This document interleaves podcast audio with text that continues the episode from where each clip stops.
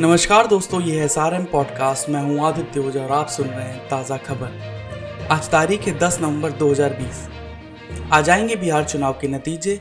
ज़्यादातर exit poll में राजद, कांग्रेस और लेफ़्ट के महागठबंधन को मिल रही बहुमत। दो सीटों पर आना है नतीजा। मध्य प्रदेश, उत्तर प्रदेश, गुजरात समेत छप्पन विधानसभा सीटों पर उपचुनाव के नतीजे भी आ जाएँगे। मध्य प्रदेश के नतीजे बदल सकते हैं मौजूदा सरकार।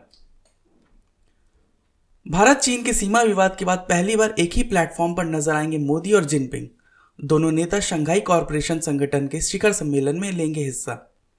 प्रधानमंत्री नरेंद्र मोदी ब्रिक्स सम्मेलन के लिए 17 नवंबर और जी ट्वेंटी शिखर सम्मेलन के लिए 21 और 22 नवंबर को साझा करेंगे एक वर्चुअल प्लेटफॉर्म चीनी राष्ट्रपति के साथ।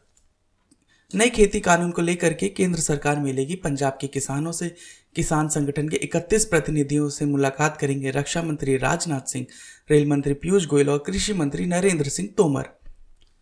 पंजाब के मुख्यमंत्री अमरिंदर सिंह ने फैसले का स्वागत किया है और किसानों से राज्य में पैसेंजर ट्रेनों की नाकाबंदी को हटाने का आग्रह किया है। रेलवे को हो चुका है अब तक 1200 करोड़ का नुकसान। आज है आईपीएल का फाइनल, मुंबई इंडियंस का मुकाबला होगा दिल्ली कैपिटल से। इससे पहले 2013, 2015, 2017 और 2019 का आईपीएल जीत चुकी है मुंबई। मुंबई इंडियंस के कप्तान है रोहित शर्मा और दिल्ली कैपिटल्स के श्रेयस अय्यर। आज के बुलेटिन में बस इतना ही। मिलते हैं कल फिर आपसे।